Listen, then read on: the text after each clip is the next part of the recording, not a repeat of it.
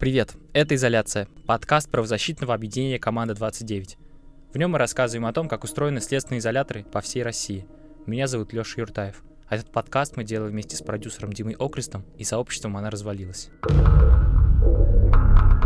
Если вы когда-нибудь совершали речной круиз по Золотому кольцу России, то на окраине Ярославля, у самых берегов Волги, могли видеть невзрачное здание из белого кирпича, обнесенное высоким забором и колючей проволокой – это СИЗО Коровники, о котором мы сегодня и поговорим. Изолятор в Ярославле – очень старая тюрьма, которой больше 200 лет. В начале 19 века она была этапом, пересыльной тюрьмой. Потом там размещались арестантские роты, а с 1870 года Ярославская арестантская рота была переименована в исправительное арестантское отделение, рассчитанное на 340 человек. По тем меркам это немало. В 1964 году на базе коровников открыли обычный областной следственный изолятор. А сегодня СИЗО номер один вмещает в себя полторы тысячи подследственных. Чтобы понять, что же такого легендарного в коровниках, мы поговорили с историком, специалистом по тюремной истории Александром Коняевым, который с начала нулевых посвятил коровникам немало научных трудов. Александр, а как устроены корпусы СИЗО? Многие сравнивают это здание с бутыркой и крестами. С бутыркой, крестами тюремный комплекс в Коровниках э, объединяет только особенность постройки. В 1847 году э, Николай I утвердил, э, тогда он утвердил типовой э, проект тюремного замка, и этот образец должен был использоваться для построек тюрем по всей стране. Эти вот тюрьмы, кресты, Бутырка, Централ, Коровники, они были, все их основные корпусы были построены во второй половине 19 века как раз-таки по этому проекту. А вот э, расположение, расположение самих корпусов, оно зависело в основном от конфигурации земельного участка, на, который, на котором стояла тюрьма. В 2004 году коммерсант писал, что власти города хотели превратить один из корпусов тюрьмы в туристическую достопримечательность, где бы можно было пожить несколько дней, питаться едой из изолятора и даже общаться с надзирателями. Правда, не настоящими, их должны были играть актеры театра. Эти планы сбылись? Э, ну да, эта идея появилась где-то в конце 90-х. В то время было принято решение, что в Коровниках построят э, новый корпус для заключенных, а вот этот старый, ну, они предполагали э, сделать из него что-то типа туристического комплекса тюремной гостиниц. За основу они брали тот факт, что в 19 веке, там, в конце 20-х годов, а, если точнее, в 26-27 годах, в этом корпусе несколько ночей провели декабристы, пока их э, пересылали в Сибирь, там, к месту отбывания ссылки. Но проект этот э, не был реализован вообще никак. На ваш взгляд, какой период в истории коровников был самым страшным для самих заключенных? До начала 20 века, когда заключенных пытали розгами, или нулевые десятые, когда в газетах то и дело всплывали новости о самоубийствах и избиениях? Если говорить о смертности э, заключенных, ну, наверное, самый, э, самый темный период это начало 20 века. Только по официальной статистике тогда в тюремной больнице погибало примерно 13% э, пациентов от, общества, от общего числа. Еще стоит сказать о том, что попытки самоубийства Э, заключенными тогда предпринимались регулярно. Вот, э, к примеру, я нашел документ, э, где описан случай. В 906 году, когда арестант был больной туберкулезом, он попал в холодный, в холодный карцер. Там он не смог выносить тех условий, того холода, и он попытался разбить голову о деревянную шайку. Это тазик для воды, стоящий в камере. Еще один пример, который описывает вообще всю ситуацию Э, в начале 20 века в Коровниках. Это документ, который назывался «Голос из мертвого дома». Он э, в 16-17 году, 1916-17 году зимой э, был распространен по Ярославлю. И там очень обстоятельно так описывались все ужасы того, как с заключенными обращаются в коровниках. Ну, к примеру, вот больных туберкулезом заключенных тогда отправляли э, в ткацкую мастерскую, которая располагалась при тюрьме.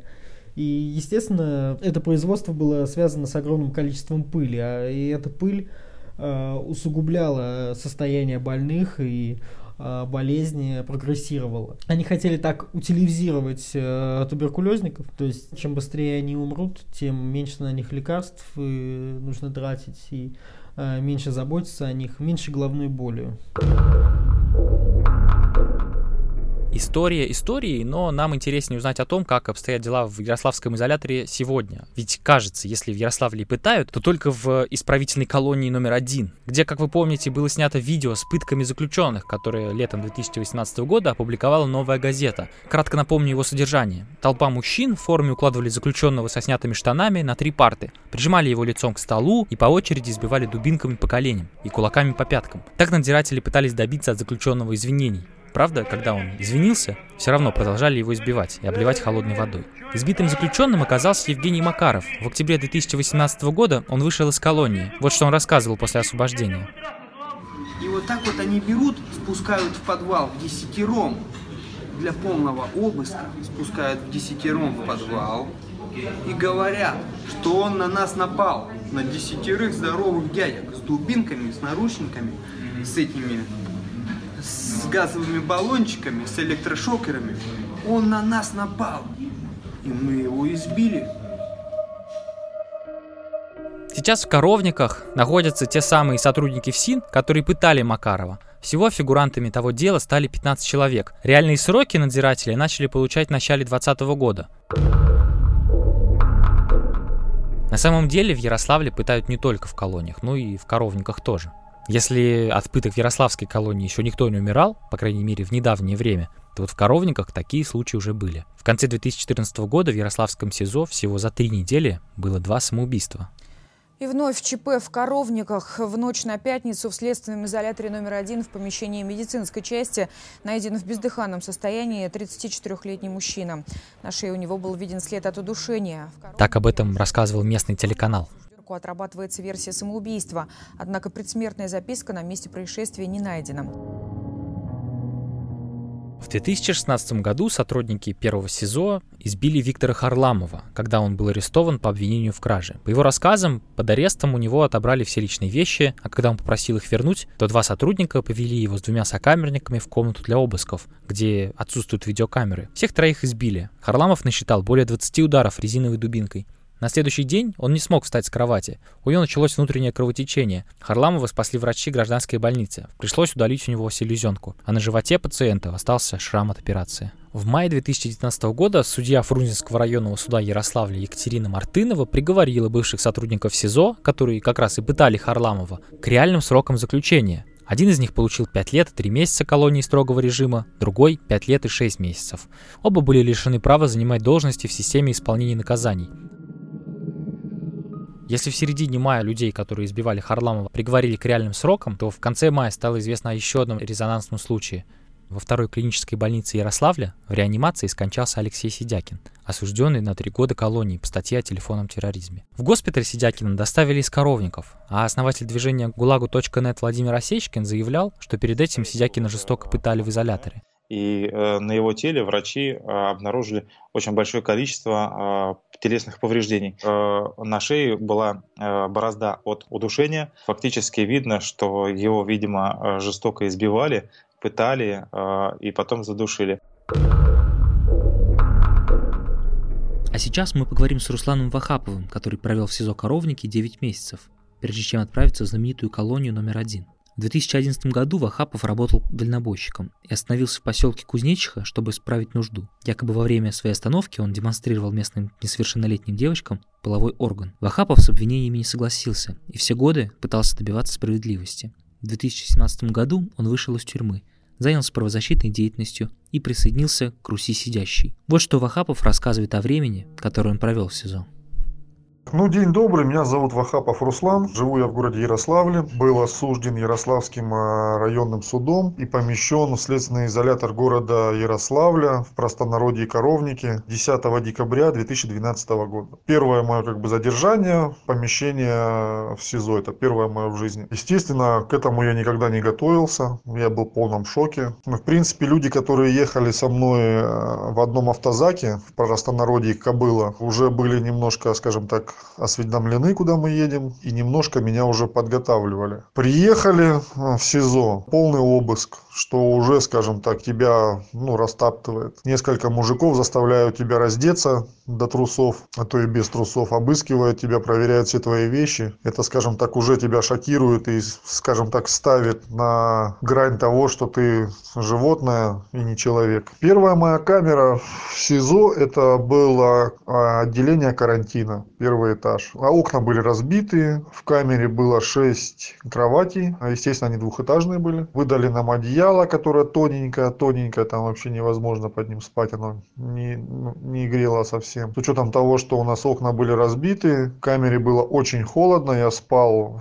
полностью одетый, в куртке, я, я сверху еще окрывался одеялком небольшим. В камере, да, была антисанитария полнейшая. На тот момент, э, это 12-13 год, СИЗО города Ярославля отличалось от всех остальных тем, что он был, скажем так, на черном ходу. Там, э, скажем так, была связь Э, с во внешним миром. Можно было купить и сотовый телефон, и покушать, и ну, все что угодно. Вплоть до того, что я слышал о таких случаях, когда женщину с женского корпуса приводили на свидание к мужчине в банный прачечный комбинат там за сумму денег. Вторая камера – это уже камера, где меня содержали длительное время. Я, значит, попал в камеру человека, который отвечал за, за целое крыло. То есть он был при общих делах. Естественно, там мне были заданы вопросы все, как полагается. Я на них ответил, прописался, да, как говорится, и уже стал спокойно жить. Мы весь день спали просыпались там в 5-6 часов вечера. В 5-6 часов уходят милиционеры, просыпается СИЗО. Естественно, там достается запрет, тормоза в некоторых, ну тормоза это двери, да, э, есть возможность э, э, сделать так, чтобы они не открылись снаружи. Двери замораживались, доставался запрет, сотовые телефоны, все СИЗО оживало, налаживались дороги. В определенное время определенный человек кричал то, что налаживаем дороги. Все камеры, которые, скажем так, считали себя порядочные, между собой славливались, начиналось общение между зэками, кто-то вставал делать свои дела, стираться, мыться, прибираться. Но прибирались обычно наоборот рано-рано утром перед э, расхождением дорог. Мыли полы, потому что это наше здоровье. Ну, блатные, естественно, как бы, ну, к этому не притрагиваются. А мужикам не стрёмно, почему бы и нет, убрать за собой. Вот вы спрашиваете о крысах. Э, в СИЗО всегда есть крысы. Не только четырехногие, но и двухногие. Смотрите, значит, крысы практически в каждой камере присутствуют. Это никуда от этого не деться, потому что их никогда никто не травил и не будет этим заниматься. Я вот сидел первые там 4 месяца на новом корпусе. Здания, которые построены еще в те времена, просто кишат клопами, крысами. Причем крысы таких размеров, что иногда больше, чем кошки. Состояние санитарное этих корпусов, оно очень печально. И там содержатся в основном либо транзитно следующие, это третий корпус так называемый у нас, Пятак его называют, третий корпус. Он аварийный, там стены сыпятся, полы гнилые, там просто опасно находиться. Там людей содержат, потому что они приехали, жаловаться никто не будет и уехали. Банно-прачечный комбинат э, отвратительный, потому что вместо отопления, да, там горячей воды и тому остального, там, ну, горячей воды-то вообще как таковой нету, да, в камерах, только холодная. Баня это, значит, бойлер на, по-моему, 60 литров горячей воды. То есть одна камера моется, бойлер нагревается. А камер там, я не знаю, под сотню, наверное. Ты моешься обычно в холодной воде, потому что 4, 5, 5 6 человек, то есть по 10 литров на человека. Это проще помыться э, прям в камере.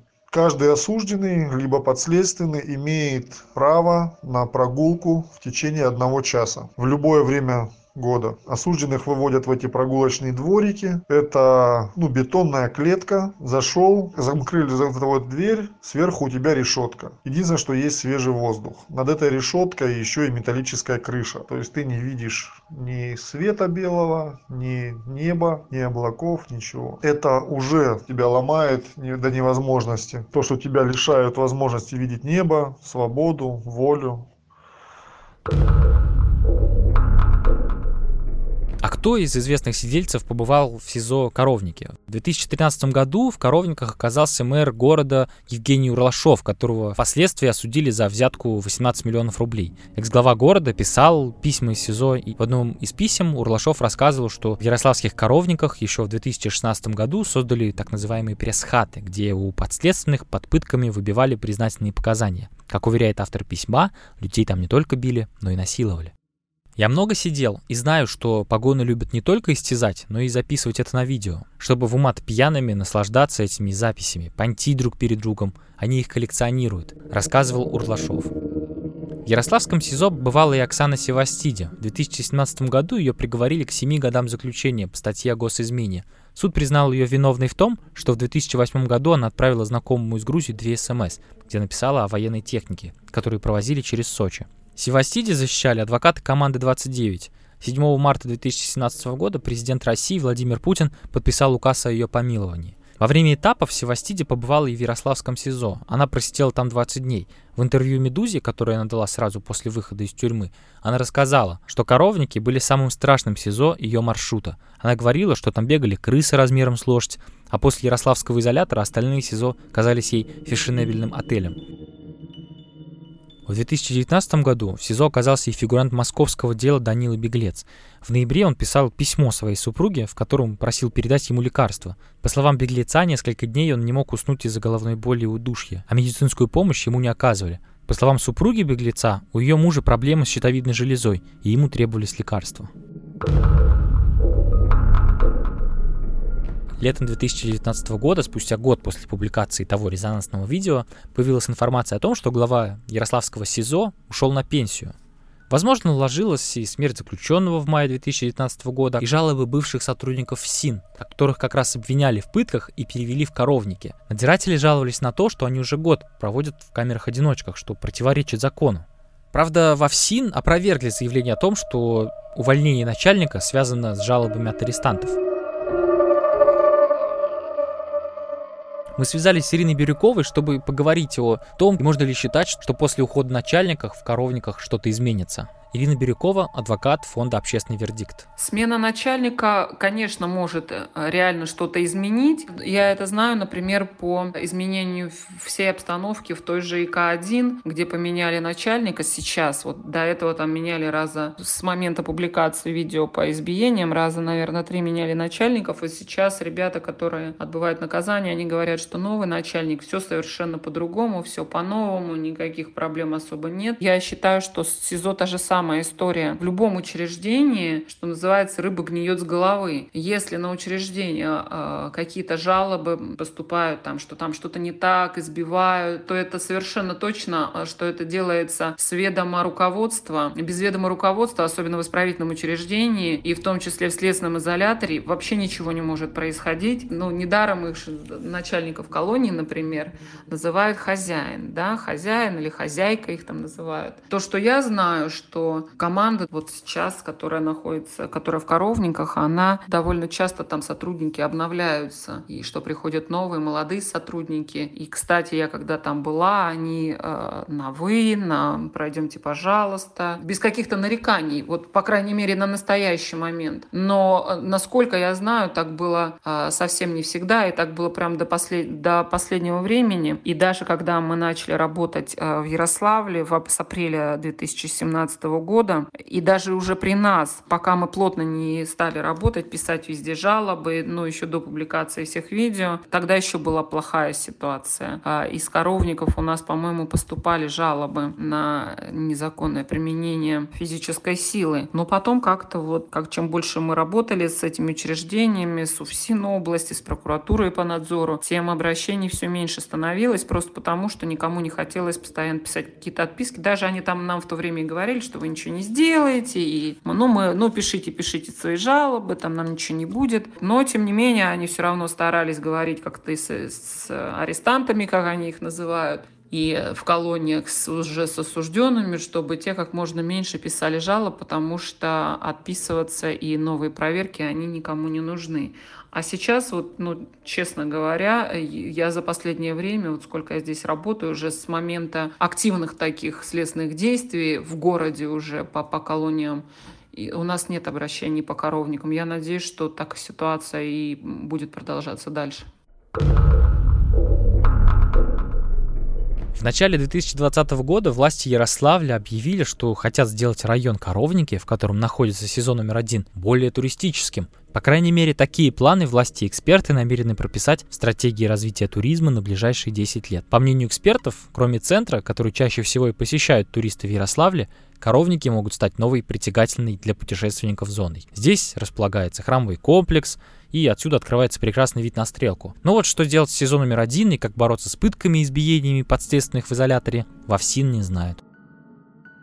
Спасибо, что вы послушали этот выпуск. Рассказывайте о подкасте «Изоляция» своим родным и близким, потому что никто не знает, когда и как можно оказаться в изоляторе. Лучше быть к этому готовым. Ставьте оценки, оставляйте комментарии в Apple Podcast на всех платформах для Android. А еще слушайте подкасты команды 29 во Вконтакте и на Яндекс Музыке.